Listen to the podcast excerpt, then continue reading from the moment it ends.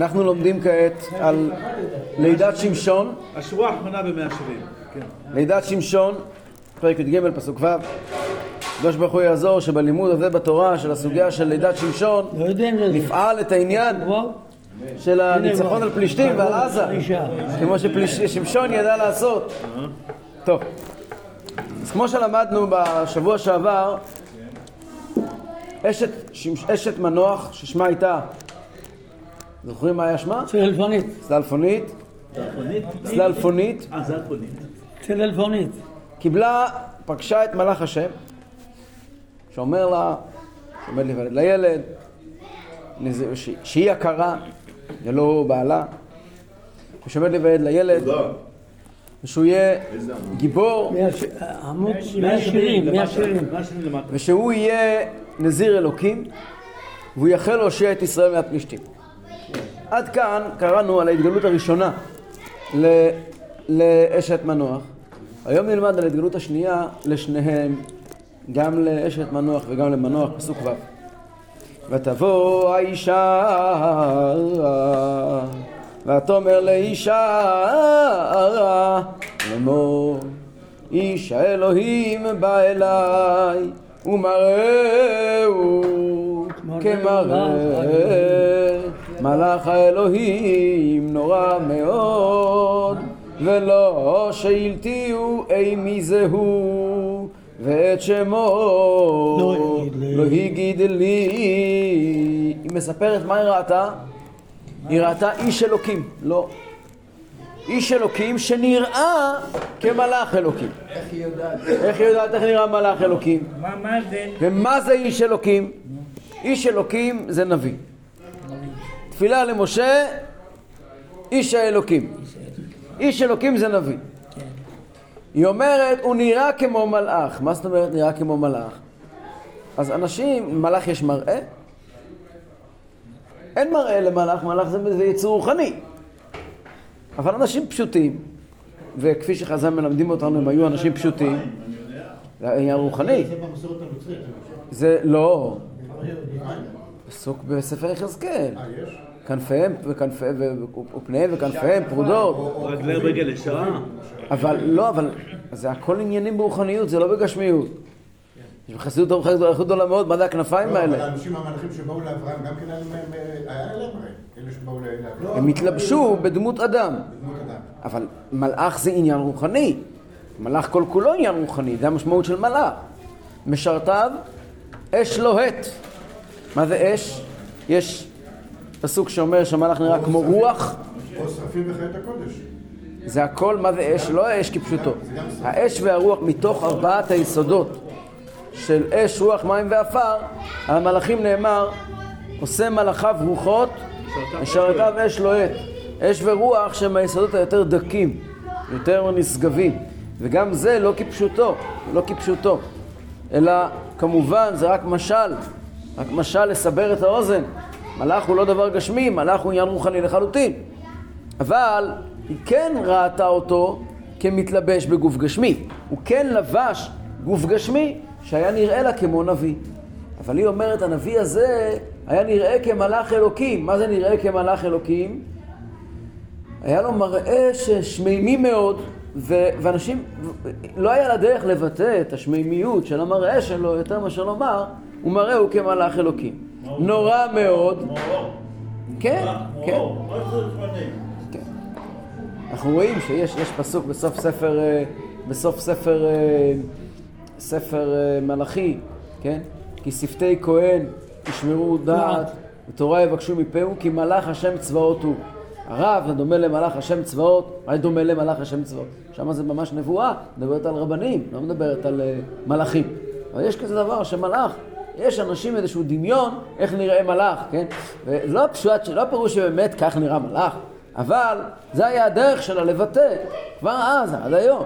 אנשים רוצים לבטא מחזה מאוד מאוד שמימי, אז הוא נראה כמו מלאך, ומוסיפה פה עוד שתי מילים שגם קצת נותנת יותר הבנה, היא אומרת נורא מאוד. מה זה נורא מאוד? מה זה נורא? מה זה יראה? מה זה נורא? זה אותיות ירא. נכון, נורא זה מטיל פחד. כן. הקהל הגדול, הגיבור והנורא. עברית של ימינו, של בן יהודאית, אז המילה נורא זה משהו שמתקשר לנו עם משהו שלילי, נוראי, מפחיד. בלשון הקודש נורא זה נורא הוד, כן? נורא כן, נורא עלילה. נורא הוד בה'. הוד, יש כזה נורא הוד. בדלת בסוף, עוד. כן, נורא. הקל הגדול הגיבור והנורא, הקל עליון, הגדול, הגיבור והנורא. נורא זה לא מפחיד, נורא זה באלף, כן. כמו ימים נוראים. מה זה ימים אין נוראים? נורא עלילה, אותו כן, נורא. עלילה, נכון. או ימים נוראים, ימים נוראים, או שנה עם כיפור נקראים ימים נוראים, לא כי הם נוראים חס ושלום. לא כי הם מפחידים. הם לא מפחידים, חס ושלום, מי שמפחד, שיחליף אלוקים. אלוקים שלנו לא מפחיד. בין כסף לעצור הבן אדם החזות החזות הוא פלצות, למה? מי חזתו בתקופה כי הוא חושב על המצב שלו הרוחני, שהוא קרוב לקדוש, כל כך קרוב לקדוש ברוך הוא, ואיפה אני נמצא. אבל, אבל אלו ימים קדושים וימים נשגבים. הנורא פירושו, כשאתה עומד מול משהו שהוא גדול מאוד מאוד, נשגב. נשגב מאוד מאוד, אז אתה מקבל תחושה שאפשר לקרוא לה או יראה או, איך אומרים בתפילה, נקדישך נעריצך. ונעריצך. מה זה להעריץ? נו, בימינו להעריץ זה סתם שטויות. להעריץ זה לשים תמונה, פוסטר שלו בחדר שינה. אבל זה לא נקרא להעריץ. להעריץ מלשון יערצו כל, כן, מה זה לערוץ? לערוץ מפניהם. לערוץ זה לפחד. עריץ. לערוץ זה לפחד. נקדישך ונעריצך, פירושו, אנחנו. מפחדים ממך. נקדישך ונעריצך, אתה גדול, אתה נערץ. נערץ פירושו, גדול מהחיים. כלומר, אני עם החיים הקטנים שלי עומד מולך ואני רואה את עצמי, מה שנקרא בחז"ל, גדלות הקל ושפלות האדם. למשל, אנחנו נמצאים כעת בתקופה מאוד מאוד מאוד אה, לא פשוטה לעם ישראל.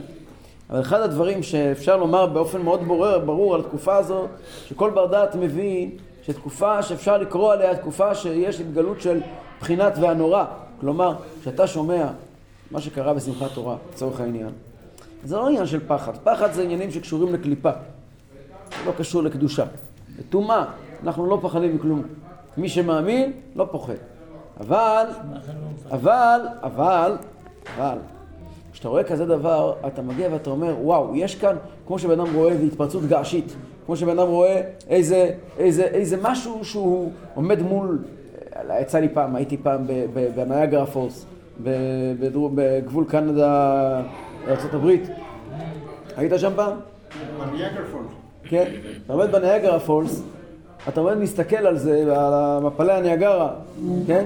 אתה רואה את זה, אתה, אתה, אתה נעלם, נעלם באלף. אתה עומד ואתה אומר, וואו, כאילו, זה לא דבר שאתה יכול, זה לא דבר שהוא, שקל, אתה יכול לעמוד שעות ולהסתכל על זה, כי זה, זה, אתה רואה דבר מאוד גדול, אתה אומר, מי אני בכלל מול הדבר הזה, כן? זה הקדוש ברוך הוא, כוחו וגבורתו, מלא עולם. אתה רואה, יש דברים, כוחו וגבורתו. לא, בסדר. כשאני ואתה מתבוננים בגדלות השם, פתאום אתה רואה שכל הצבא, כלום, וכל המדינה היא אפס, והכל הבל ורעות רוח, אנשים בנו בניינים על גבי בניינים, זה הכל, ברגע שחס ושלום, הקדוש, אם השם לא ישמור עיר, שב שקד שומר. הדבר הזה מזכיר לך כמה אתה קטן. וזה נקרא, זה נקרא נורא. אתה קולט כמה אתה קטן, כמה הוא גדול. אתה מבין את זה? כמה אתה קטן, כמה אתה גדול, אז, אז זה משנה את כל המבט על החיים. אנחנו מנסים לדמיין לעצמנו איזשהו סדר יום, איזשהו, איזשהו משהו מסודר, עם התחלה ואמצע וסוף, אני יודע מה יהיה מחר ואיפה אני אהיה בטיול בקיץ. פתאום אתה עומד מול הקורונה לצורך העניין. יצור קטן שאף אחד לא ראה אותו, הופך את כל העולם. אתה עומד מהצד ואתה אומר, תסתכל, אין הן נוראותיו. מה זה נוראותיו? הקדוש ברוך הוא עושה מה שהוא רוצה, נכון? הקדוש ברוך הוא עושה מה שהוא רוצה. אם הוא רוצה, הוא משגע את כל העולם על יד ימין, משגע את כל העולם על עצמו, הכל בדיחה. אז אין מה לפחד, כי אנחנו יודעים שהקדוש ברוך הוא איתנו, והקדוש ברוך הוא שומר עלינו, כך הלאה. אבל זה בהחלט מפיל יראה, מביא יראת שמיים. כתוב שלא נבראו ברקים ורעמים אלא כדי לפשט הקמימות שבלב. ברקים ורעמים, אנחנו היום נמצאים בעולם עם אור בלילה, ואנחנו רגילים לשמוע רעש, אז זה לא כל כך מבהיל אותנו. אבל מי שפעם היה נוכח בברקים ורעמים אמיתיים, לא כמו שיש לנו פה בשכונה. אני הייתי פעם בניו יורק, שם בקיץ, כשיש גשם, יש, גשמים, יש כאלה ברקים ורעמים, שאתה פשוט פוחד. אתה פשוט פוחד. זה פשוט אתה... זה, עכשיו תחשבו בזמנים שלא היה רעש בכלל בלילה, ולא היה, והכל היה חושך, פתאום מגיע ברק, פתאום מגיע רעם, זה מפשט התמימות שבלב. גם כשאתה טס בתוך ענן ויש לך ברק, או, כל כל המטוס ככה מ- רואה את זה. יכול להיות, אני לא טס בתוך ענן כשיש בו ברק. טוב, סליחה, פעמיים. סליחה, סליחה. פוף. או עוד- אה, מילה נורא, כן, שוויכוח היה בין יהודה ליוסף, כן? כן. עוד לא התוועדו, עוד לא הכירו אחד את השני. כן. מה אומר יוסף? נורא דשכ- בליבי דשכם, נכון? מה הוא עונה? אה, יהודה, יהודה אומר נורא דליבי דשכם, כמו שהרס את השכם. מה אומר יוסף? נורא זאת אמר כלתך. ככה אתה מבין? הנורא הזה ממילת אילול. א' זה אילול, כן? באלף מה יש? י' ו', י' ו'. תכפיל י' ו' י' ו', יוצא נור. עם א' יוצא נורא. אמ, מקסים. בכל אופן נמשיך הלאה. והיא ממשיכה ואומרת, ולא שהלתיהו אי מזה בא, מי אי מזה הוא, ואת שמו לא יגיד לי. מה הכוונה? כותב רבי יוסף קרא, הסבר מעניין. היא ידעה מה יהיה השאלה הבאה שלו. היא הכירה אותו. והוא יודע, הגיע אליי בן אדם, התחיל לדבר איתי, מה יהיה השאלה שלו הבאה? איך קוראים לו? מאיפה הוא? אז היא מתחילה ואומרת לו, תקשיב, כמלאך אלוקים, נורא, הייתי בכזה פחד, לא שאלתי את השאלות האלה. אבל דבר ראשון, שבן אדם, מישהו הגיע עם בשורה עבורנו, מי זה, מה זה? ספרי לי עליו. אין, לי שום מידע. ולמה אין לי מידע? כי מראהו כמלאך האלוקים נורא מאוד. טוב, פסוק ז' ויאמר לי הנך הרה ויולדת בן ועתה אל תשתי יין ושיכר אל תאכלי כל טומאה כי נזיר אלוהים יהיה הנער מן הבטן עד יום מותו היא כביכול חוזרת על מה שאמר לה המלאך, אבל עם הרבה שינויים. עם הרבה שינויים. מי יכול לשים לב לשינויים בין מה שהיא אומרת לבין מה שאמר לה המלאך? קודם כל המלאך אומר לה, המלאך אומר לה שמהבטן הוא יהיה נזיר. אבל לא אמר. בסוף, הוא- הוא לא אומר לה עד יום מותו, נכון? קודם כל המלאך לא אומר לה עד יום מותו. דבר שני, מה המלאך כן אומר לה והיא לא אומרת? שהוא יושב את ה... גם את זה היא לא אומרת שיושיע את ישראל, נכון? ומה עוד היא לא אומרת? איך המלאך פותח? הוא מורה. מורה לא יעלה. הוא לא אומר לה את בהיריון, הוא אומר לה לפני כן משפט אחר. הנה את יולדת. הנה את עקרה ולא ילדת. זוכרים שלמדנו שהמלאך אומר מוכיח לה את אותה. עקרה ולא הוא, נכון? את זה היא לא מספרת. היא לא מספרת. את זה היא לא מספרת. את זה היא לא לא מספרת. לא מספרת. יש לה שכל. כן. את זה היא לא מספרת. הם קרבים כבר 30 שנה. לא רוצה להוריד את הראש. ההכרה והיא לא... לא רוצה להוריד ראש. שותקת, היא שה... היא יודעת שההכרה הגיעה, היא הכרה. עשרים שנה. עשרים שנה רבים, כן. היא עכשיו גילה, גילתה את האמת, היא שותקת. את זה היא לא אומרת. מה היא כן אומרת? ככה אומרים חז"ל. חז"ל אומרים את זה, במדבר במדבר רבה, אומרים חז"ל, היא לא רצתה לגלות לו את קלקולה, כן? יכול להיות ש... אבל, אבל איך היא יותר נביאה מאשר בעלה? ידעו, איך ידעו ב- בזמנו זה האישה או הגבר? איך ידעו? בוא, יש סימנים. אבל שאלה אחרת. איך ידעו? היה דרך לדעת. בטח שהיה דרך לדעת. יש כמה דרכים לדעת. יכול להיות ששרה גם התלבטה בתחום הזה של מי הקר, ואז היא שלחה את הגר, אמרה וואלה.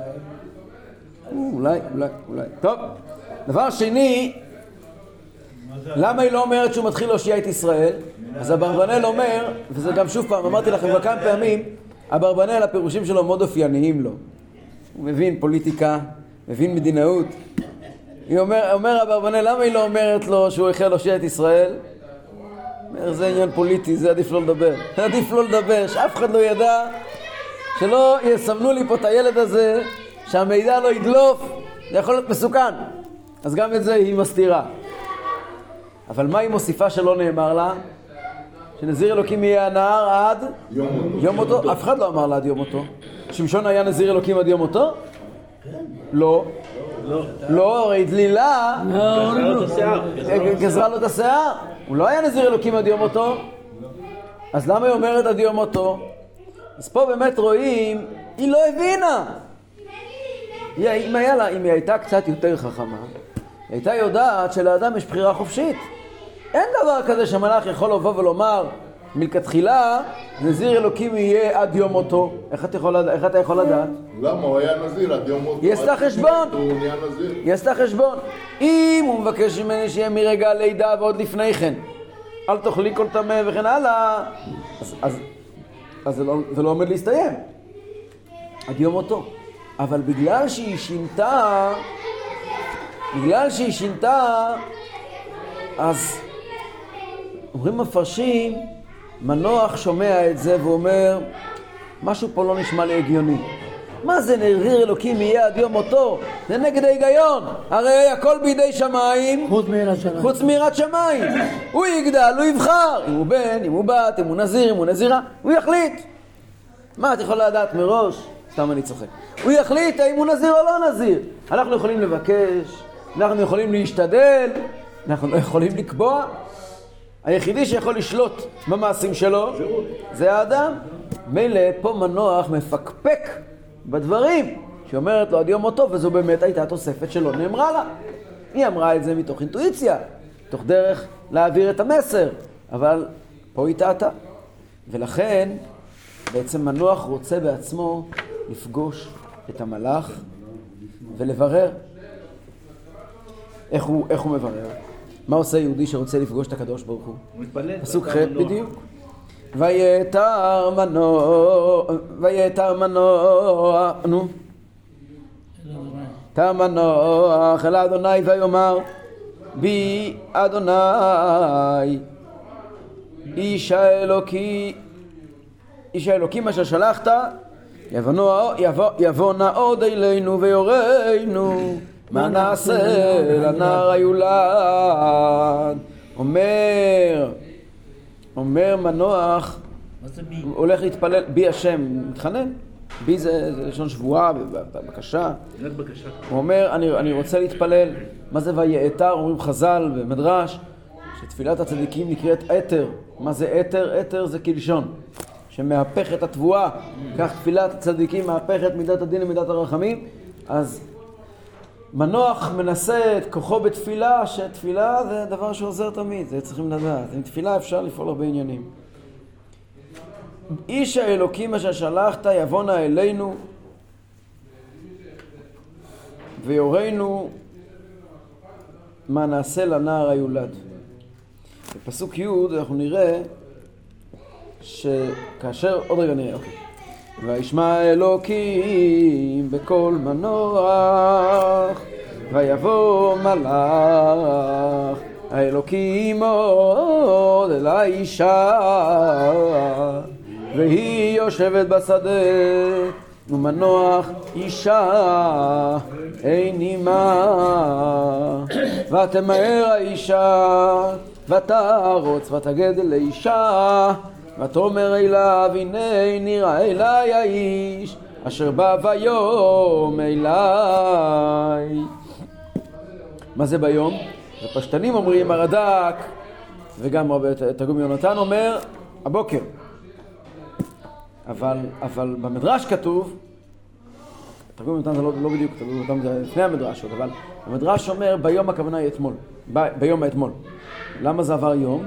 אז אומר המדרש, צדיקים יודעים איך להתפלל, הם יודעים שהשם בוקר תשמע קולי. הבוקר זמן של תפילה, ולכן הוא המתין עד למחרת בבוקר לבקש, ומכאן אומרים חז"ל, אדם צריך לדעת מתי לבקש, ידעו שבבוקר זה זמן של עת רצון. בכל אופן אז, כן, ויעקב וילך מנוח אחרי אשתו ויבוא אל האיש ויאמר לו אתה איש אשר דיברת אל האישה ויאמר אני חז"ל שואלים למה חזר המלאך אצל האישה ולא בא אצל מנוח השאלה שרבי לוי היקר שאל מקודם מילא בפעם הראשונה היה צריך להגיד לה אינך הכרה וזה, הוא לא רוצה שהוא ישמע. אבל בפעם השנייה, הוא היה צריך להיות בטוח שזה זה האיש. הוא לא מכיר את המלאך לא יכול להתגלות לשניהם ביחד? מנוח, הוא לא מכיר את מנוח. המלאך מכיר את האישה ולא מכיר את מנוח, מאיפה שהוא מכיר את האישה? הוא מכיר את מנוח. אולי הוא רצה לבוא לשדה, איפה שהאישה, רק בשדה הוא כנראה מגיע. אולי לא מגיע לתוך... זה לא היה בעיה לארגן ששניהם יצאו לשדה וייפגש עם שניהם. למה היה צריך... איפה יש מקום? למה היה צריך...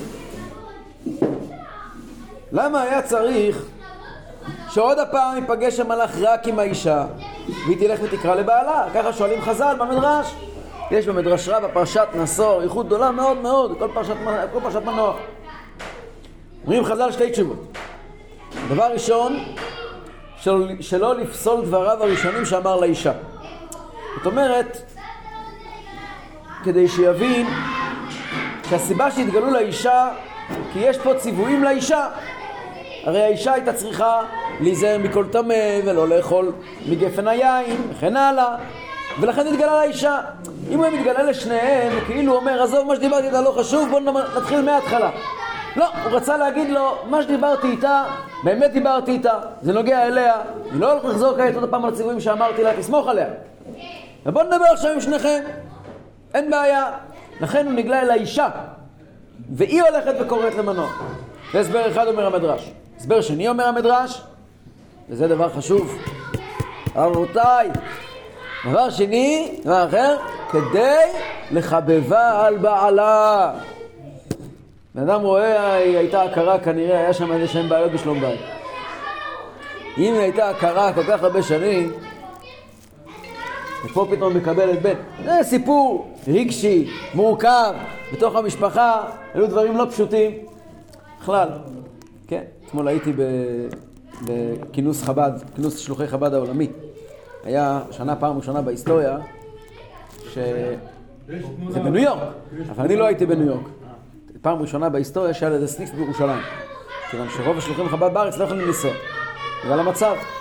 היה שם עשרות, עשרות, עשרות של שלוחים שהם גם uh, מילואימניקים. מילואימניקים. חלקם בשורה, ברבנות, וחלקם גם בפנים, בשדה הקרב, כל מיני סוגים. היה לי מ"כ אחד בחב"ד. אתמול נהרג, סימוני. אתמול נהרג חייל, חב"דניק, מקריית מלאכי, השם ייקום דמו, זמרון איציק, זמרון איציק. זמרון איציק, כן, נפטר כאן, היה בת ים. בכל אופן אז, אז, אה, אז, אה, אז, אז הם אמרו לי, דיברתי עם החבר'ה מהמילואים, אז הם חזרו הביתה לכמה ימים, חזרו הביתה ל-24 שעות, היה להם לפני כמה, 24 שעות לחזור הביתה, אז הם חזרו חזרה לשדה הקרב, המפקד קורא לכולם, מעמיד את כולם ביחד, אומר, יש דבר משותף פה בין כולנו, כולנו היינו עכשיו 24 שעות בבית, דבר משותף בין כולנו. אמרו, מה? כולנו רבנו עם האישה ב-24 שעות האלה. אמרו לו, איך אתה יודע? כולם, נכון, איך אתה יודע? יש חוקים, יש חוקים איך הדברים עובדים. זה עניינים פשוטים. יש רגעים, יש דברים בתוך דינמיקה משפחתית שהם, אה, מה שנקרא, הם רגעים של, אה, של, של מסוכנים. ופה כנראה הסיטואציה הזאת היא סיטואציה שהיא יוצאת וחוזרת ו- ו- ופתאום הריון ו- ודברים גדולים נופלים על המשפחה הקטנה הזאת, היא זוג שחיו יחד בשקט ובשלווה כמה שנים בשקט ופתאום הכל ככה אה, מתהפך עליהם אז המלאך ידע שצריכים שם לארגן גם שלום בית אז הוא מתגלה אליה כדי לחבבה על בעלה שהוא יבין שיש לה זכויות מיוחדות ויכבד אותה באופן מיוחד למרות שהיה לו לא פחות זכויות ממנה רק שאלה, לפני כמה זמן למדנו ש-18 שנים הם, הפלישתים, היו נגדנו, עשו לנו צרות. כן. ואחר כך למדנו עוד 40 שנה. 40 שנה. גם זה היה גזירה 40 שנה? לא יודע אני לא יודע אבל למה, למה בחרו לא, החוש רצה לשלוח את ה... את הפליש- את שמשון הגיבור? אבל 40 שנה זה לא היה. מה? 40 שנה הוא נלחם איתם. מי? שמשון. לא, לפני שמשון, לפני שמשון. אה, לפני שמשון. כבר היה כתוב לפני כן שהיה צרות. לפני שמשון. וגם זה, תבין שזה הרבה לפני שהוא מתחיל להנהיג את ישראל. אבל, לא. אבל, אבל, מנוח, למה קראו לו עם הארץ? עוד נגיע לזה עוד רגע. בגלל שהוא הלך אחרי אשתו. ונגיע גם לזה לא, עוד רגע. חוץ מזה. כן, כן, נגיע להכל, נגיע להכל. טוב. חוץ מזה. ותמהר האישה ותרוץ, אומר המדרש, מלמד שכל מעשי הצדיקים בזריזות. כמו שרה. אחת מהתנועות הכי, נכון, שרה ואברהם, שמאוד מאפיינות צדיקים זה זריזות. למה זריזות? כי צדיקים אין להם זמן. אין להם זמן. לרשעים יש הרבה זמן מיותר. לצדיקים כל רגע צריכים לנצל אותו. וכאשר שואלים אותו, מי אתה? האם אתה, האם אתה האיש שדיברת על האישה? והוא אומר, אני. מה זה אני? אני הייתי אז, ואני בסוף, אני לא מחליף את דבריי.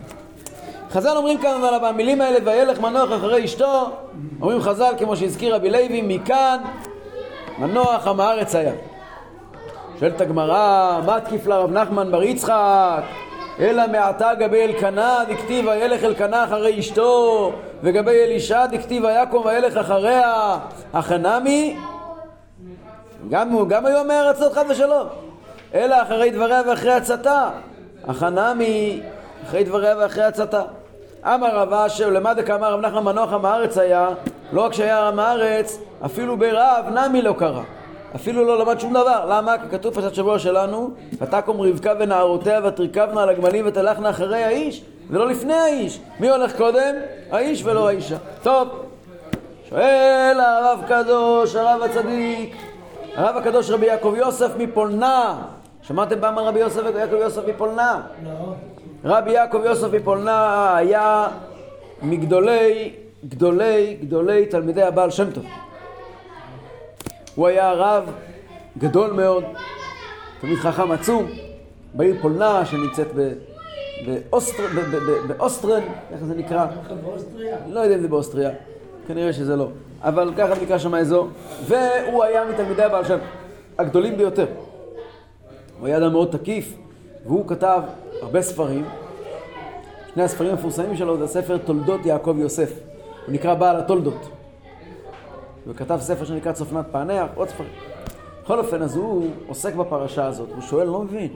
וילך מנוח אחרי אשתו, עם הארץ היה. איך רצית שהוא ילך? היא יודעת איפה נמצא המלאך, לא הוא. אז הוא הולך אחריה. מה הבעיה? שאלה פשוטה, נכון? נכון.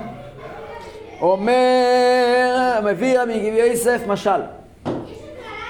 מאדם פשוט, הוא רוצה לתאר את השאלה שלו. הוא מספר שהיה אחד מהעיירות שם בפודוליה, אני יודע, שם באזורים ההם, גליציה, היה בעיירה, היה איזה טמבל אחד, קלה לגדולה, היה לו קצת כסף, וזה, הצליח, הרוויח משהו, והוא נתמנה להיות פרנס, ה... פרנס העיר, פעם כך היה. ואיך שהוא נהיה פרנס העיר, אז המשרת שלו לוקח את בלילה, לוקח את הפנס ויוצא לפניו, להרים לו את הדרך. הוא מתעצבן, אתה הולך לפניי, אני הפרנס, מרים לו סטירה. אומר, אומר, אומר, אתה, אתה מבין שבן אדם זה אידיוט. מישהו צריך ללכת לפניך, להעיר לפניך את הדרך, זה לא אומר שהוא מחזיק שהוא יותר גדול ממך, חלילה וחס. זה רק מראה על קטנות מוחין. תן לו ללכת לפניך. מה הבעיה? תן לו וילך מנוח אחרי אשתו, מה הסיפור? עונה התולדות עם תירוץ מאוד מעניין בדרך החסידות. וגם זה באמצ... באמצעות סיפור. מספר על יהודי אחד שהחליט חייט, שהחליט להתחזק בביטחון בשם. הוא לא הלך לשוק למכור סחורה. והיה כזה סיפור בדורו של תלמידי הבעל שם טוב שמה, היה כאלה יהודים מאוד נעלים. אני לא צריך, הקדוש ברוך הוא ישלח לי. את פרנסתי באמצעות מידת הביטחון, אני, אני אגיע ו... ו... רגע. באמצעות מידת הביטחון, אני עוד אקבל את הכל אליי הביתה, וכך היה. באמת, הגויים הגיעו אליו הביתה, דפקו לו, מושקה, מושקה, אולי יש לך ח... בד, איך אומרים בד ביידיש? סחיירה. אם יש לך סחיירה, בד, בד נקרא סחיירה. לכן כתוב, לא כל המרבה בסחיירה מחכים. לא כל מי ששם בגד ארוך הוא נהיה, הוא באמת חכם. יש לך קצת סחיירה. לא כל כמו כסות ספורה, נזיר זה ערובה לצניעות. אה? לא כל כסות נזיר ערובה לצניעות. כן. אז אומרים לו, יש לך קצת סחיירה בשבילנו. סחיירה. אז מה, מה, מה, מה, מה ראו מזה תלמידי הבעל שם טוב?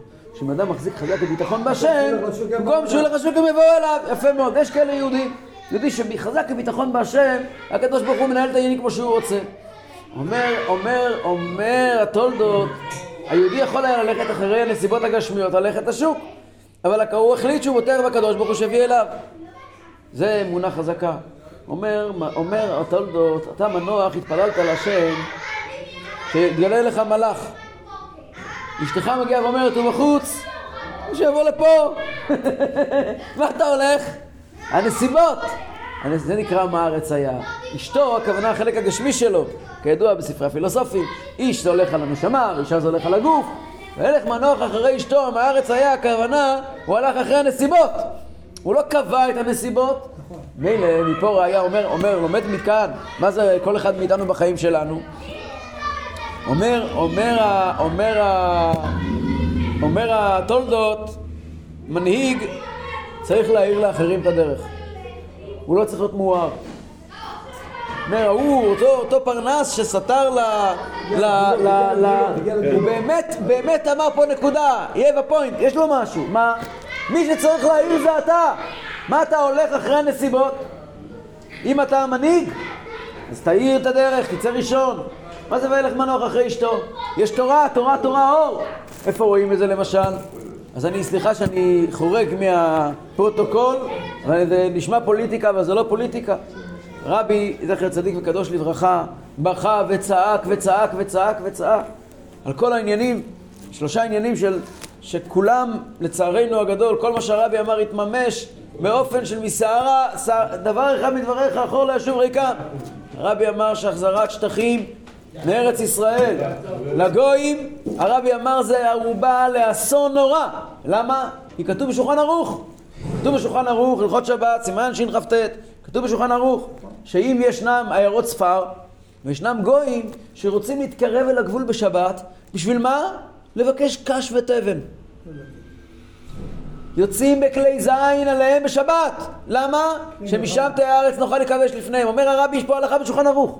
שזה חילול שבת כי זה פיקוח נפש אמיתי. אם אתה רואה את הגוי מתקרב לגבול, לקרב אותו לגבול בכוח, כלומר להחזיר לו, לתת לו שטחים, ולקרב אותו לגבול בכוח, זה הרבי אמר, זה על פי הלכה, זה לתת לו נשק ביד, זה אותו דבר, גם אם זה קש ותבן.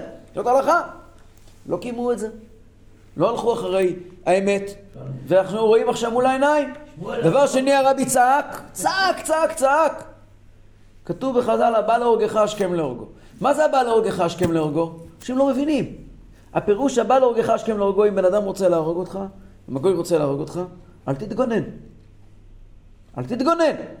הבא להורגך, השכם להורגו. התגוננות היא לא דרך על פי תורה. התורה אומרת, הבא להורגך, השכם להורגו, ואת זה לא עשו.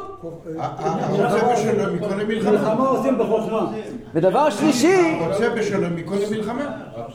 והדבר השלישי שהרבי אמר וצעק עליו, בכל המלחמות ישראל. הרבי צעק על זה במלחמת יום הכיפורים, הרבי צרח על זה. צעק, צעק, צעק, קצף יצא מהפה הקדוש שלו. ניתוח לא עושים כל יום, אבל ניתוח כשעושים לא מפסיקים באמצע. אם עושים ניתוח, מתחילים עד הסוף. דם נשפך בניתוח. רבי אז אמר, היה אז הפסקת אש, נתנו להם... אה, ולא פיטרו את הארמיה השלישית, לא גמרו. הרבי אז אמר, כמה דם יהודי נשפך, כי לא היו מוכנים לסיים את הניתוח. ניתוח לא עוצרים באמצע. אין דבר כזה סבב. אתה לא כל יום עושה מלחמה. אתה נכנס למלחמה. אז זה נקרא, מה הרבי אמר? הרבי אמר, אני פוליטיקאי, אני מבין במדינות? לא. אגב, אז היו אנשים שאמרו לרבי, אבל זה לא מצטער עם אמריקה ועם אומות העולם. אז הרבי ענה, הכל נכון, הכל נכון, זה לא מסתדר וכן מסתדר, אנחנו מחויבים לשולחן ערוך. שולחן ערוך קובע לנו, ושולחן ערוך לא לוקח את, ה, את, ה, את, ה, את הנימוקים האלה של, של דיפלומטיה שהם מאוד חשובים, אבל שולחן ערוך לא לוקח את זה בשיקולים שלו. שולחן ערוך אומר, הבא להורגך, השכם להורגו, הוא לא אומר, ואם יש לך גוי שיגיד לך שאני סומך על זה, לא, שולחן ערוך לא. זה נקרא שיש נר תורה, נר מצווה ותורה אור שמנחה לך את הדרך. ויש, ויש וילך מנוח אחרי אשתו. עם הארץ, מה זה עם הארץ? תראה, הנסיבות, האמריקאים, הצרפתים, הבריטים, והגרמנים. לא, זה לא, אני יכול להבין את זה כאנשים רגילים. ההבדל איך אתה מסתכל על העולם. אם אתה זוכר שהקדוש ברוך הוא ברא את העולם, והקדוש ברוך הוא מנהיג את העולם, אז אתה הולך אחרי דבר השם. אבל אם אתה חושב שהעולם מתנהל מעצמו, ויש כל מיני נסיבות, אז אתה נגרר. בעצם הכל הכל צריך להתחזק באמונה. כשאתה חזק באמונה ואתה יודע מה השם רוצה ממך, אז אתה לא שואל כאלה שאלות. כן. מה רצית לשאול? זה מה שגולדה מאיר אמרה לקיסינג'ר. זה לא מה שגולדה מאיר אמרה לקיסינג'ר. לא, גולדה מאיר לא קיימה הבא להורגך השכם להורגו ולכן איבדנו כל כך הרבה יהודים. לגבי הארמיה השלישית, קיסינג'ר נסע ולחץ עליה לתת לה מסדרון הומניטרי, היא אמרה לא, קודם כל תביא את השבויים. אבל, אבל זה לא מה שאני אמרתי. גולדה הצדיקה לא קיימה הבא להורגך השכם להורגו ולא סיימה את הניתוח. שמואל, לגבי האסון, מה שאתה אומר, הוא, הרוב העם טבע, קודם כל, קודם כל לא נכון. לא נכון. אבל, אבל, אבל זה לא רלוונטי. דמוקרטיה, אמר רבינו צ'רצ'יל. מה אמר צ'רצ'יל על דמוקרטיה? לא. זה- צ'רצ'יל, זכר צדיק וקרא, אמר ש... שיהיה לו גיהנום מואר. הוא אמר ש... דמוקרטיה זה דבר גרוע וזה הכי טוב שיש. הוא אמר דמוקרטיה זה שיטת הממשל הגרועה ביותר בעולם, זה אם לא לוקחים בחשבון את כל היתר. טוב, פסוק י"ב. מחילה. בשביל זה, בשביל מה שהוא הלך אחריה, בן אדם הולך לקניות ונכנס לשוק, לעולם לא הולכת אחרי אישה. לעולם, יש לך אישה לפניך, או תעקוב אותה או תחכה שתלך. אל תלך אחרי נשים. כל אישה. או, ומספק אל תלך לקניות בכלל, וככה תפתור את כל הבעיה. פסוק י"ב. לא, ויום. אמר, אמרו, עם הארץ היה, בן ישי, כותב הרב בן ישי, חמישה כוונות יש באכילה. באכילה. כן, כן, כן, כן. הוא ידע רק מנוח מהם נון. המן ספר, חמישה שמה, השאר הוא לא ידע לכוון. כותב. טוב, פסוק י"ב. ויאמר מנוח, עתה יבוא דבריך, מה יהיה משפט הנער ומעשהו. ויאמר מלאך אדוני אל מנוח מכל אשר אמרתי לאישה תשמר מכל אשר יצא. מגפן היין לא תאכל ויין ושיכר אל תשת וכל טומאה אל תאכל. כל אשר ציוויתי תשמור. מנוח רואה שהיא צודקת אבל הוא רוצה לשמוע את ההלכות ישירות מהמלאך אומר לו כך אומר המדרש אמר לו מנוח עד כאן שמעתי מן האישה ואנשים אינם בנות הוראה ואין לסמוך על דבריהם אוי אוי אוי, אוי אוי אוי, כן? אבל אתה יבוא דבריך, מפיך אני רוצה לשמוע. שאיני מאמין בדבריה, שמא חלפה בדבריה, או פיחתה או טירה. היא לא למדה בישיבה, היא לא יודעת לשים לב לפרטים קטנים. מה יהיה משפט הנער? מה הנזירות יצטרך הנער לשמור אחר שייוולד? ומעשהו, מה תעשה עמו קודם לכן כל הימים שתהיה הרע ממנו? המלאך עונה למנוח, מכל אשר אמרתי לאישה תשמע. אדוני, אתה עם הארץ, אתה לא מכבד את אשתך. אתה הלכת אחרי אשתך, תשמע אתה תקשיב. מה שיש לה לומר. היא יותר טובה ממך בסוף. היא בסדר גמור, תפסיק להיות כזה בן אדם של פעם, שלא יודע לכבד את אשתו. דיברתי עם אשתך, תקשיב לה, סמוך עליה. הוא חוזר על כל הנושאים שהוא אמר לאישה, אבל מה המלאך לא חוזר? מה המלאך לא אומר? על ההכרה. גם המלאך שומר על הסוד. כן? חז"ל אומרים, בר כפרה אמר. גדול שלום, שדיברו הכתובים לשון בדוי בנביאים כדי להטיל שלום בין איש ובין אשתו, שנאמר, הנה אתה קרא ולא ילדת וריס ולדת בן. אבל המנוח לא אמר כן, אלא מכל אשר אמרתי לאישה תשמר, היא צריכה כל מיני תרופות, הוא אומר לו. הוא אומר לו, ככה אומרים חז"ל, הוא אומר לו, תקשיב, תקשיב, הוא אומר לו, היא בעצם, יש פה איזושהי בעיה, היא צריכה תרופות. מה התרופות? שלא תיקח יין, שלא תיקח זה, שלא תיקח... הוא, הכל היה משחק כדי שמנוח לא יחשוד בכל העניין. כמו עם שרה. שרה, כן. אמרה, שרה שקרה. נכון, כן. נכון, נכון. נכון. זה כן. לא אמרו, המלאך לא אמר את זה לאברהם, שהיא שקרה. שזה היום לא מאמינים לשרה. לא, אם אישה הולכת לבית משפט, לא מאמינים לה. כן? כן, בגלל ששרה שקרה אומרים לי, תשקר. יש ספר שנקרא צווארי שלל. מי כתב צווארי שלל? אה, נו, לכלכת. לא זוכר. צווארי שלל? לא שמעתי על הספר הזה. זה- זה- זה- השאלה היא למה הוא לא שמע. כל ספר שאתה לא יודע מי כתב אותו, תגיד חידה, אתה תהיה צודק. החידה כתב מאות ספרים. זה חידה כתב כמה צווארי שלל? כן. אז החידה כתב, הספרים של החידה, בחלקם המאוד גדול, הם עם איברים. ידי דוד, ידי יוסף, פני דוד, פני... כן, אז צווארי, צווארי שלל. זה ספר, יש על החידה המון ספרים, ויש לו יש לו ספר על הנח, אנחנו ציטטנו משם הרבה שנקרא חומת ענך. ויש לי. כן. יש לו ספר על ההפטרות. יותר מספר אחד, יש לו שני ספרים על ההפטרות. אחד הספרים נקרא צברי שלל. אז הוא כותב, למה הוא אומר בכל אשר אמרתי לאישה תשמר? הוא אומר לו, זה שלא התגליתי אליך אל תכעס. דיברתי איתה כי זה וייברי שזכנו, זה עניינים של נשים. אתה לא צריך כל דבר... זה- כך אומר חידה. טוב, חידה היה יהודי מאוד יקר, תדעו לכם. חידה היה יהודי מאוד יקר. החידה היה יהודי... טוב. לא?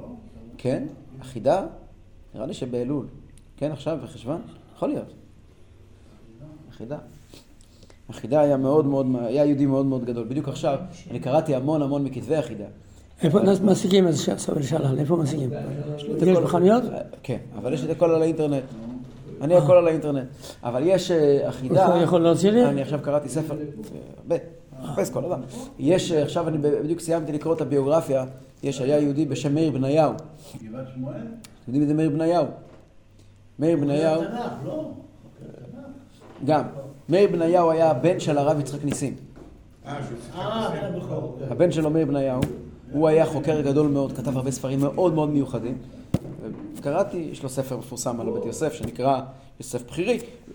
יש לו ספר מאוד יפה דווקא על החידה, מצאתי בחנות בצפת, חנות ספרים ישנים, אין לקנות את זה בחנויות. יש חנות ספרים ישנים בצפת העתיקה, שם מצאתי את זה. זה ספר, אה, קניתי אותו בסכום, זה כמעט 200 שקל קניתי אותו. זה ספר של מאיר בניהו, זה שווה לקנות. על החידה שווה פעמיים לקנות. מאוד מאוד מאוד מעניין. טוב, החידה הוא אומר שקבור פה בגבעת שמואל. צווארי שלל, בגבעת שמואל. בהר המנוחות. נתיבות, לא? אה, בירושלים. לא רבי הוא היה קבור בליבורנו. הביאו אותו מזה, מגופה שלמה, אה. היה אותו. לא. הוא, הוא היה קבור בליבורנו. בליבורנו, ליבורנו. הוא היה שליח ארץ ישראל, היה בליבורנו, שם הוא נפטר. מי שהביא אותו לארץ היה הרב מרדכי אליהו. מרדכי אליהו, והוא נקבר על ידו. נקבר על ידו. עכשיו, אני שמעתי בעצמי מהרב מרדכי אליהו. שכשהוא קבר את החידה, הגיע, זה היה, לקטו את העצמות בתוך גלוס, אה, כאילו, לא היה... והחליט הרב מרדכי אליהו, אני שמעתי את זה ממנו בעצמו, שצריך להיות מסודר בקבר בארץ ישראל כסדר הגוף. אז הוא אמר לעצמות, רבנו חיים יוסף. דוד, תסתדרו, הסתדרו, לא הסתדרו. לבד. והסתדרו לבד. וואי, וואי, הוא אומר. שזה פשוט עצם קרבה לעצם. הוא אומר, ככה הוא סיפר, שמעתי את זה בעצמי מהרב מרדכי אליהו. אם זה לא היה הרב מרדכי אליהו, הייתי אומר בלבולי מוח. אבל הרב מרדכי אליהו לא היה ילד קטן. הוא אמר את זה, אני שמעתי את זה במו אוזניי ממנו, אם זה הקלטה. הוא מספר את זה. הוא אמר, תסתדרו ותסתדרו. זה מאוד מעניין. לכן, וגם הרב מרדכי אליהו זכה להתאמן צמוד אל החידה. פעם הייתי עם חבר שלי, יש לי, סבא שלי קבור לא רחוק משם. אז פעם הייתי עם איזשהו חבר טוב, תמיד חכם גדול. היינו שם, או, חידה, בוא ניכנס, נגיד שלום. אנחנו ניגשים לקבר של החידה, בן אדם פותח את העיניים, רבנו חיים יוסף דוד, תזכה אותי, שיהיה לי מספיק כסף לקנות את כל הספרים שלך. יש לו כל כך הרבה ספרים, וזה לא יאומן. כתוב נקבת סובב גבל. כן. צווארי שלל מפה יצא? לא זה ככה יוצא. למה? נקבה תסובב גבל. נו. אתה אומר צווארי שלל. הצוואר הזה, הוא מקבל מסובב את הראש. ראש. אוקיי. אשתך, היא נקראת צוואר. אוקיי. צוואר שלך, אתה ראש. זה על בית המקדש. בדיוק. זה על בית המקדש. כן, אה. צווארי שלל זה פסוק מתוך שירת דבורה. מה אמרת? אני אומר אה. כל כל מה שיש חיילים זה הכל על בית המקדש. לכל אלה. שפתאום הם אה, נקברים בלי הרגל שלהם, בלי היד, וכל הדברים האלה. יש כן. מקרים שלא מצאו את החיים. עכשיו מה? כן. בתחילת המתים הם קמים שלמים, כאילו? הם- כתוב שכל כל האדם נבנה מעצם לוז, עצם אחת. כן, כן. הכל נבנה מוצאי מעצם שבת אחת. קוד נמצא שם, הכל הקוד.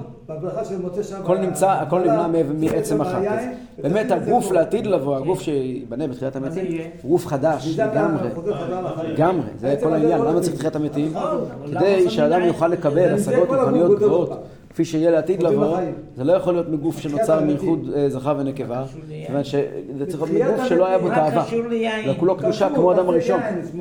לא ולכן הגוף כולו נאבד, מעפר אתה ולעפר תשוב, ונבנה מחדש בכוח האינסוף מהעצם הזאת, עצם לוז, כך כתוב בחסידות. טוב, טוב, נו. ויאמר מנוח אל מלאך אדוני פה כמה הוא טיפש. נצרה נא אותך ונעשה לפניך.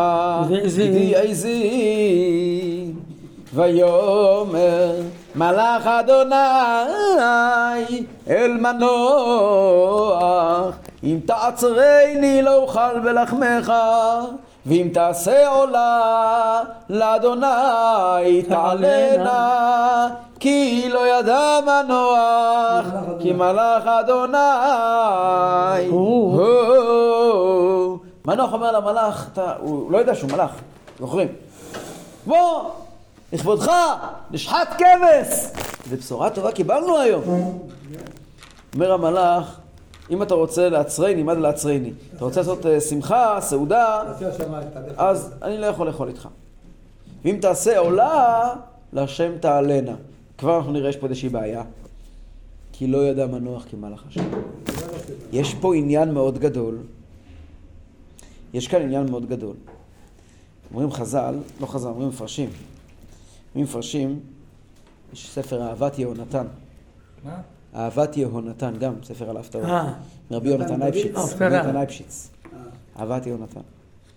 הוא אומר דבר מאוד מאוד מעניין. הוא אומר, מנוח הרי לא ידע שהוא מלאך. מה הוא חשב שהוא? נביא. נביא. נביא. נביא יכול לומר לעבור על דבר מדברי תורה. אם נביא מגיע ואומר לעבור עבירה, שומעים לו? התשובה היא כן. אליהו בהר הכרמל אמר להקריב קורבן בהר הכרמל כשיש בית המקדש בירושלים. מקשיבים לו. אם נביא אומר לעבור עבירה פעם אחת, מקשיבים לו. אם הוא הופך את זה לדבר קבוע, אסור, צריכים להרוג את הנביא הזה. אבל פעם אחת, חוץ מעבודה זרה, אם נביא אומר, שומעים לו. כבר לנו את זה אצל גדעון. פה מגיע המלאך, הוא לא יודע שהוא מלאך. אם מלאך אומר לך לעבור על דבר מדברי תורה, מה אומרים למלאך? אם מלאך מתגלה לבן אדם ואומר לו לעבור על דבר מדברי תורה, מה עונים לו? קישטה, לך מפה, אתה לא מלאך. כן, כי יקום בקרבך חולם חלום. מגיע, אומר לעבור על דבר השם? אין דבר כזה, התורה הזאת תהיה מוחלפת.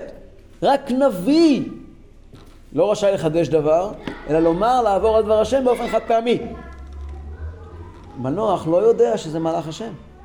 המלאך אומר לו, אם זה אתה רוצה לעשות עולה להשם תעלנה. מותר להקריב קורבנות בין צורה ובין אשתאול? מה פתאום? יש בית המקדש בשילה. אסור להקריב קורבנות בחוץ. אבל הוא לא ידע שמלאך השם ציווה אותו. הוא חשב שהוא נביא. ואם הוא נביא, מותר לו להקריב קורבן. נכון. נביא הקריב. כן. אשתו לא אמרה לו שזה מלאך, ואשתו רמזה לו. לא, היא לא ידעה, היא לא ידעה, הם לא ידעו, שניהם לא ידעו. אברבנאל כותב, למה הם רצו לארגן אה, גדי עיזים? רצו להוציא ממנו עוד פרטים. שוב קצת עוד קצת דברים. אבל פה המלאך בעצם אומר לו, ואם תעשה עולה לשם תעלנה, הוא בעצם רומז לו, "ת- תעלה עולה. מה זה? אז... אה, כי לא ידע מנוח כי מלאך השם הוא אומר המדרש לפי שאשתו אמרה לו מראהו כמלאך, כמראה מלאך השם נורא מאוד. הייתה סבורה שהכיר בו מנוח שהוא מלאך. אף על פי כן היה מזמנו לו לאכול וטועה היה כסבור שיש אכילה למעלה. וכך נאמר כי לא ידע מלאך כי מלאך השם הוא ולכן הוא הזמין אותו לאכול. כי אם הוא לא היה מזמין אותו לאכול ולמה הוא לא הכיר בו אומר המדרש? פה לומדים שכאשר הנביאים מתגלים הנביאים מגיעים בנבואה הפנים שלהם משתנות. והם נראים כמו מלאך גם נביא כבשר ודם נראה כמו מלאך, ולכן אה, אפשר להחליף ביניהם. המדרש מוסיף שהמלאך מלמד את מנוח איך מתנהג נביא. אומר לו, אם תעצרני לא אוכל בלחמך, אם אני נביא, לא מגיע לי שכר. נביא השם לא לוקח שכר. אם אתה רואה נביאי השם, כל מיני נביאים ובבות ומקובלים וגנבים, אה, קודם כל תשאיר פה הוראת קבע, אחר כך נתחיל לדבר, זה לא נביא השם. אומר לו, אומר לו אותו מלאך, אם תעצרני לו, אם אתה חושב שאני רציני, מה אתה מציע לי אוכל? אם אני רציני, לא. אם אני רציני? מה אתה נותן לי אוכל? מה נראה לך? כן? המדרש אומר, בנביאי שקר יש פסוק שמפתים אותם בכסף, בזהב וכל מיני דברים, ונביאי אמת, ויאמר חי השם אשר עמדתי לפניו אם אקח. ככה נאמר אצל אלישע. למה המלאכים, לא- למה הוא לא אכל, ואילו המלאכים שהגיעו לאברהם אבינו כן אכלו? שואל המדרש. עונה, עונה המדרש שהמלאכים שהגיעו לאברהם היו נראים כמו עוברי אורח. כן. אבל זה המלאך, קודם כל הוא אמר את השליחות שלו. שמה, קודם כל הם אכלו, ואז הם התגלו אליו ואמרו לו את השליחות. פה הוא קודם כל אמר את השליחות, והוא לא רצה שכאילו ייראה שהוא מקבל שכר על השליחות שלו. אם אתה יש לך שליחות, אספר לכם, סבתא שלי, עליה השלום, נפטרה לפני חודש וחצי, בגיל 99. 98. אה? צד אבא. אימא של אבא שלי. זכר צדקת לברכה. היא נפטרה בערב חג הסוכות. ערב חג הסוכות, לא ישבו שבעה. ערב חג הסוכות.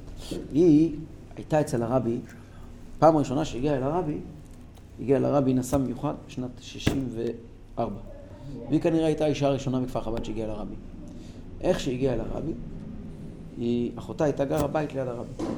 אז איך שהגיעה, כתבה פתק, השם שלה, וכתבה למזכיר שהכניס את זה לרבי, אני הגעתי.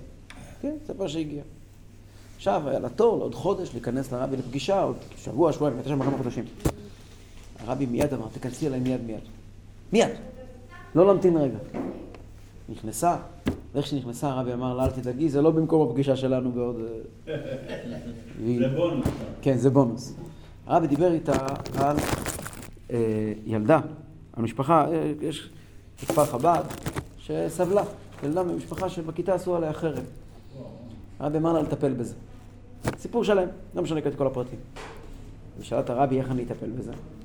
אז אמרתי, תתייעצי עם הרב של כפר חב"ד. כשהיא חזרה לארץ, לפני שהיא חזרה לעוד יחידות, והרבי דיבר איתה עוד כמה דברים כאלה. לסדר כל מיני עניינים בכפר חב"ד, מריבות בין אנשים, בין שכנים, כל מיני עניינים שהרבי נתן לה שליחויות מיוחדות לטפל בכפר חב"ד. כשהיא הגיעה לארץ, אז היא ירדה במטוס, לקחו אותה הביתה, אז באמצע הדרך היא אמרה, אני לא נשים בבית עכשיו, שים לבית של הרב. למה לבית של הרב? אה, לפני, היה הרב, קראו לו שניאור הרב. הרב שניאור גורליק. אז היו קוראים לו שניאור דרוב, שניאור הרב, אה? כפר חב"ד. לקחו אותה לבית של הרב, אומרת, אני לא יכולה להיכנס לבית שלי לפני שהייתי אצל הרב. למה? קיבלתי שליחות. אני לא יכול לעשות שום דבר, לא אוכל עד אם דיברתי את דבריי. אני לא יכול לעשות שום דבר לפני שביצעתי את השליחות. כן, אין דבר כזה, ככה היא אמרה. באמת, קודם כל הלכה, הייתה אצל הרב איזה שעה, טיפלו בכל העניינים, עם כל המזוודות ברכב. טיפלו בכל העניינים, רק אחרי שסיימו את כל העניינים, היא הלכה הביתה לילדים שלה. שלא ראתה אותם כמה חודשים. אז, כן, זה ככה רואים אצל חסידים.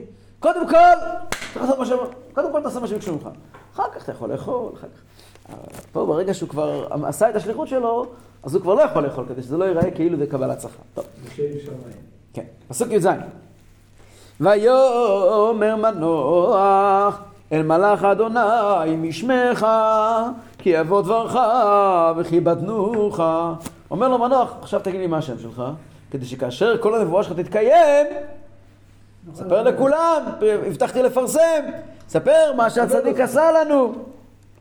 ויאמר לו, וגם עוד דבר, אולי יבוא מישהו וימסור לנו הוראות בשם שלך, עוד הוראות. נדע ממי זה הגיע. ממך או לא ממך? כן? אתה שלחת או לא? כן. ככה רש"י אומר, ויאמר לו מלאך אדוני, למה זה תשאל לשמי, והוא פלי. מה עונה לו, המלאך? אז יש במדרש שלושה, דרכים להבין, שלוש דרכים להבין את זה. הסבר ראשון, אומר המדרש, למה אתה שואל את שמי, אתה לא, אתה לא הולך לראות אותי יותר לעולם. פלי, אני הולך להתכסות ממך, פלי כמו פליאה דעת ממני. אנחנו נפגשים כעת פעם אחרונה, השם שלי לא יעזור לך שום דבר. הסבר שני, אומר לו, איך אני אגיד לך את השם שלי? הוא פלי, אין לי שם. הוא מופלא, אין לי שם. לפי מעשיי אני נקרא. כל, כל פליאה ופליאה שהקדוש ברוך הוא עושה על ידינו, קורא לנו שם. הסבר שלישי, והוא פלי, קוראים לי פלי. למה פלי? פלא. לא, למה? דיברתי איתך כעת על הפלאה. מה זה הפלאה? דיני נזירות נקראים הפלאה, איש כי יפלי לנזור נדר, לנדור נדר ונזיר, להזיר השם. על פי מעשה אני נקרא. איזה מעשה אני עושה עכשיו? מצווה על נזירות. אז איך קוראים לי? פלי, הפלאה. יש הסבר שמופיע במפרשים, יותר בפשט, רבי יוסף קרא כותב, וכותב ככה ש... למה זה תשמע, תשאל לשמי, זה מה שעונה לו המלאך. והוא פלי, זה תוספת של שמואל הנביא. שמואל הנביא כתב את הסיפור. ספר שופטים נכתב על ידי שמואל הנביא. אז מה שענה המלאך זה, למה זה תשאל לשמי? כמו ששואל המלאך, כמו שהמלאך אומר ל, ל, ליעקב אבינו, למה זה תשאל לשמי? זהו, נגמר.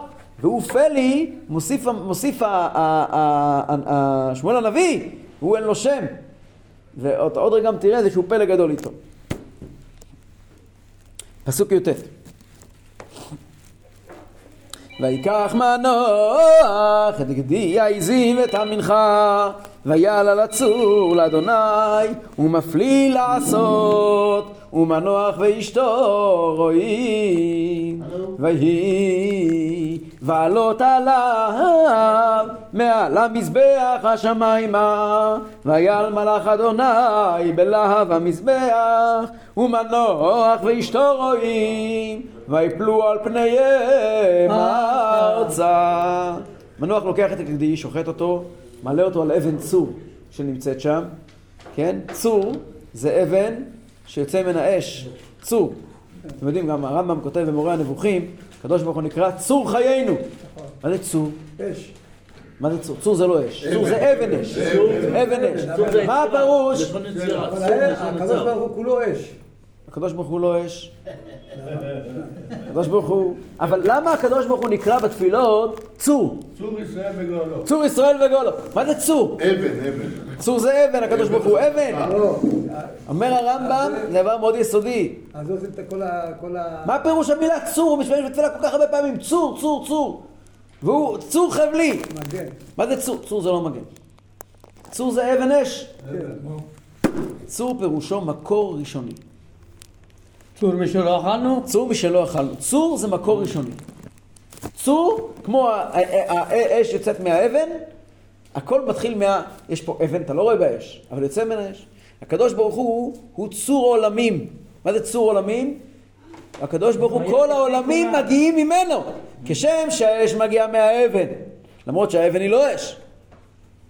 ככה, כל הכל מגיע ממנו. זה צור חיינו, מקור חיינו. צור זה מקור ראשוני. זה צריכים לדעת, פירוש המילים, כך כותב הרמב"ם מורה נבוכים. צור, עכשיו שאתם מבינים את זה, תשימו לב שבכל התפילות, כשאתם את המילה צור, פתאום תבינו כמה שזה משמעותי. צור, יש צור יחסה בו, לפעמים הכוונה היא, צור מלשון כוח. מעוז צור ישועתי. זה מלשון כוח. שעת. אבל הרמב"ם מפרש צור לא מלשון כוח, אלא מלשון מקור. מקור. זה מאוד מאוד עושה שכל, התפילות ממש משתנות לפי ההבנה הזאת. זה הרבה יותר אה, מרומם. צור פירושו צור חיינו, המקור של חיינו. בכל אופן ענייננו, רגע, יש פה, כשאתה אומר אה, אש יוצא מאבן, בזמן הקדמון, היו עושים שני...